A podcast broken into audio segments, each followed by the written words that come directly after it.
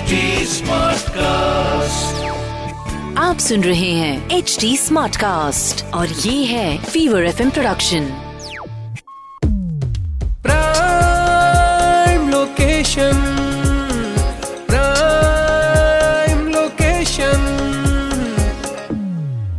welcome to the brand new episode of prime location Sona और वैभव finally आपके साथ जुड़ चुके हैं। आई होप ये जो हॉलिडे का सीज़न रहा होगा काफ़ी बेहतरीन रहा होगा यार। यस एक्चुअली और जिन लोगों ने सोचा होगा कि यार अब मुझे ना ये हॉलीडेज के बाद अपनी सेविंग शुरू करनी है। यू नो फाइनेंशियल सिक्योरिटी चाहिए। अगर ये क्वेश्चन मार्क अभी भी लगा हुआ है तो एक काम करो दुकान खरीद लो यार। और अगर इमोशनल सिक्योरिटी चाहिए तो एक मकान खरीद लो।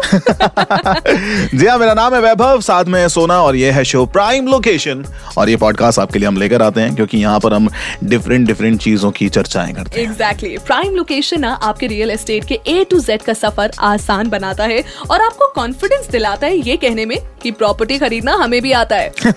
तो चलिए देखते हैं आज के शो में सबसे पहले जो वायरल सवाल है वो आखिरकार क्या है? Exactly. मतलब कहाँ पर कौन सी चीज़ किसको परेशान कर रही है? तो आगे बढ़ते हैं। वायरल सवाल। वायरल सवाल। सो so, ना आज का वायरल सवाल ना हमारे पास खोज खोज के हमने जो ढूंढा है वो ये निकल के सामने आया है कि कमर्शियल रीसेल प्रॉपर्टी खरीदने से पहले किन किन बातों को जानना ज़रूरी है यार अच्छा ये इंपॉर्टेंट चीज़ होगी हाँ। क्योंकि एक तो होता है ना कि आप खरीदने जाते हो अपना पैसा लगाने जाते हो हम्म। उसके बाद अगर कहीं कुछ डिफ़ॉल्ट हो जाए तो फिर बड़ी दिक्कत है इसीलिए सवाल का जवाब ढूँढने के लिए जाएँगे हम एक्सपर्ट के पास और आज के हमारे एक्सपर्ट हैं मास्टर्स इंफ्रा से Nikhil Anand sir. So sir please हमें बताइए कि कौन कौन सी चीज़ों का ध्यान रखना पड़े अगर हमें कमर्शियल रीसेल प्रॉपर्टी से जुड़ा कुछ जानना हो तो। Again that depend on the first buyer that the he has done all the documents from the RERA and everything and for the resale property a person should check all the receipts of the first buyer what he has given it taken from the builder and check all the documents again from the RERA website, and also visit the builder office once himself and then take the property. उसके बाद ही वो उसके ऊपर हाथ डाले otherwise वो धोखा खा सकता है क्योंकि वो बिल्डर के पास अगर नहीं जाएगा और उस प्रॉपर्टी के सारे पेपर खुद नहीं देखेगा कि इस आदमी ने खरीदी हुई है तभी वो उसके अंदर हाथ डाले अदरवाइज़ ना डाले। Wow that's that's actually amazing वो किसी ने कहा है ना to be an expert Listen listen to to the the expert अब आपने निखिल जी की बात सुनी है और आपको क्लैरिटी भी मिली होगी आपके थॉट्स भी क्लियर हुए होंगे कि आखिरकार यू नो रियल एस्टेट में अगर आप इन्वेस्टमेंट के लिए जा रहे हैं तो किस तरह से जाएँ? चलो अगर आपके जहन में कोई सवाल चल रहा है तो आप हमसे पूछ सकते हैं। We are available on WhatsApp हमारा व्हाट्सएप नंबर पिंग करता है। हाँ नाइन फाइव ज़ीरो सिक्स एक सौ चार एक सौ चार। और इस पॉडकास्ट का यू नो वीडियो फॉर्म भी अवेलेबल है हमारे यूट्यूब पर। वहाँ पर भी जाकर आप अपने सवाल पूछ सकते हैं। Absolutely. वैसे अभी ना सुना एक टर्म है hmm. जो एक्चुअली मैं इस पॉडकास्ट से पहले जब यू नो रिसर्च कर रहे होते hmm. पढ़ रहे होते हैं तब आया था दैट इज़ ईडीसी ये थोड़ा सुना सुना सा लग रहा है ना? हम्म, सुना सुना तो लग रहा है बट एग्जैक्टली exactly ये क्या होता है?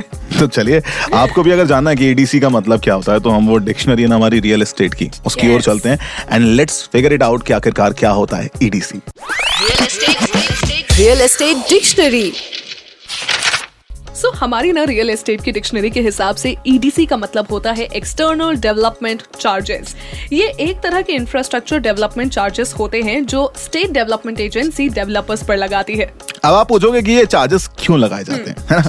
वैलिड सवाल है ऑब्वियसली देखो होता ये है कि आप टाउन लेवल पर जब better public infrastructure facilities provide कराने की बात करते हैं तो ईडीसी ज़रूरी हो जाते हैं। अब एक्सटर्नल डेवलपमेंट में अगर आप देखेंगे तो आपका वाटर सप्लाई हो गया यू नो सीवेज हो गया या फिर roads draining system electrical works solid waste management disposal you know fire station substation और जाना चाहिए कितनी सारी चीज़ें। कॉलोनी के अंदर की चीज़ें हो या बाहर की चीज़ें हो। आपके कॉलोनी के या फिर एरिया के लिए जो बेनिफिट चीज़ें होती हैं उसके लिए ईडीसी बड़ी इंपॉर्टेंट हो जाती है। एब्सोल्युटली और ये सब बनाने में जो चार्जेस लगते हैं ना बेसिकली उन्हें ही एक्सटर्नल डेवलपमेंट चार्जेस कहा जाता है जो लेटर ऑन बिल्डर्स बायर्स को पास ऑन कर देते हैं। मतलब आपकी प्रॉपर्टी के बिल में सब कुछ जुड़ा हुआ होता है। तो हाँ मतलब ये मत सोचना कि हम लोग पे नहीं करते। हाँ एंड मोर ओवर ना पता है वैभव इसके अलावा भी ना हाँ. कई सारे लोगों ने सुना होगा किसी ना किसी को कहते हुए कि बिल्डर्स तो होते ही ऐसे। बस पैसे इधर से उधर घुमाते रहते हैं एक प्रोजेक्ट के लिए पैसे लेते हैं और उसके बनने से पहले ना उससे दूसरे प्रोजेक्ट में लगा देते हैं। इसीलिए ही तो कभी इनका काम टाइम पर नहीं होता है ब्रो हाँ लेकिन एक्चुअली ये जो बातें आपने सुनी है ये सच है या फिर मिथ है ये जानने के लिए हम चलेंगे हमारे मिथ मिथ बस्टर की मिथ बस्टर मिथ बस्टर तो मिथ बस्टर में एंट्री करके ना हम आपको ये बताते हैं कि देखिए रेरा एक्ट के आने से पहले ना बिल्कुल आ, सही बात है जो लोग कभी कभी कहते थे कि अक्सर बिल्डर्स ये प्रैक्टिस करते थे पैसे इधर का उधर डाइवर्ट करने की। सो इस प्रैक्टिस को ना फंड डाइवर्जन कहा जाता है। इसमें बिल्डर्स लोगों से प्रोजेक्ट के लिए पैसे तो ले लेते थे पर उस पर ना लगाते हुए किसी दूसरे प्रोजेक्ट में वो पैसे डाइवर्ट कर दिया करते थे ताकि दूसरे प्रोजेक्ट से भी तुरंत पैसे कमा सके। बट रेरा के आने से ना ये सारी चीज़ें चेंज हो गई। बिल्डर अगर किसी अंडर कंस्ट्रक्शन प्रॉपर्टी के लिए लोगों से पैसे लेते हैं हम्म। तो उसका 70 परसेंट एक सेपरेट अकाउंट में रखा जाता है। Right. और इस अकाउंट को एक सीए ऑडिट करता है। और इस अकाउंट से पैसे सिर्फ़ और सिर्फ़ प्रॉपर्टी के कंस्ट्रक्शन या लैंड के डेवलपमेंट में यूज़ किए जा सकते हैं। और ऐसा नहीं करने पर बिल्डर पर एंटायर प्रोजेक्ट कॉस्ट की five to ten percent penalty भी लग जाती है। So after introduction of RERA builders fund diversion जैसी प्रैक्टिस में बिल्कुल भी नहीं है। So that was a myth that we just today. Wow, amazing वैसे ये मिथ से याद आया हाँ। एक और चीज़ है मतलब आपको ज़िंदगी में ना अपने आप को अपडेट रखना बहुत ज़रूरी है एक्चुअली मेरे ना एक अंकल है हाँ। वो गवर्नमेंट जॉब में थे ठीक है तो जब वो जॉब में थे तब गवर्नमेंट क्वार्टर्स के अंदर रहा करते थे। फिर उसके बाद रिटायरमेंट हुआ। तो रिटायरमेंट के बाद वो सपना होता ना कि यार मैं अपना घर बनाऊँगा तो सेम उनका भी सपना था। और वो सपनों का घर कंस्ट्रक्ट कराने का ना उन्होंने सोचा।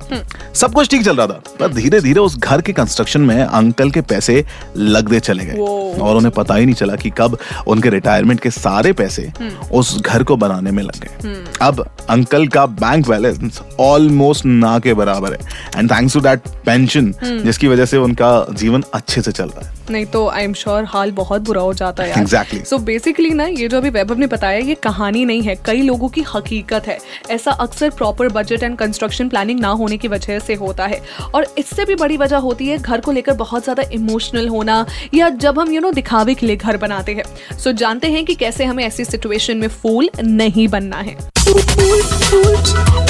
फूल प्रूफ स्टोरी देखिए इन अंकल के केस में अगर आप बात करेंगे ना तो इन्होंने आर्किटेक्ट से सबसे पहले अपने घर का पेपर का जो ढांचा होता है वो तैयार करवा लिया। पर फिर उन्होंने वो पैसे बचाने वाला फील अपने जहन में लाए। तो हुआ क्या?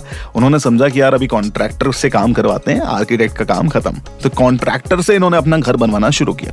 फिर कॉन्ट्रैक्टर के लिए जो उसने देखा कि यार इनका घर के लिए कितने सारे एक्स्ट्रा इमोशंस हैं उसका उसने यूज़ किया। एंड वो अपनी चीज़ें यू नो बताता गया, जो ऑन पेपर प्लान था, उसको बढ़ाता गया।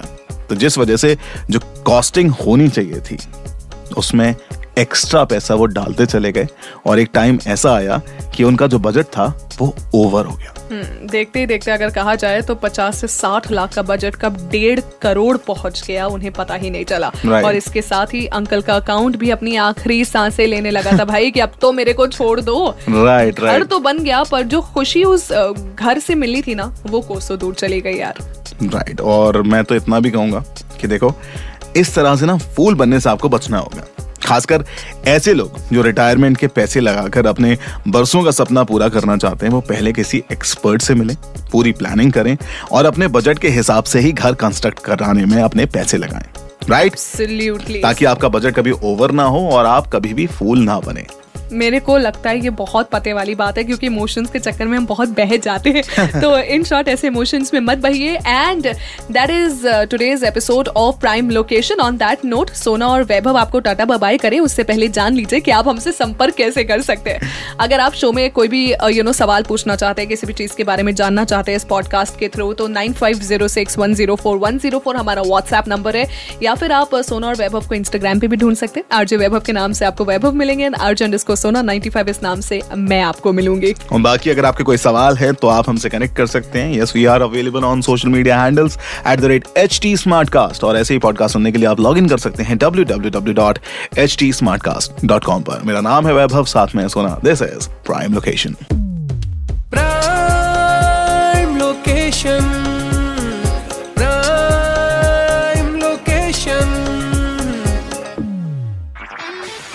सुन रहे हैं एच डी स्मार्ट कास्ट और ये था fever FM production H smart Smartcast.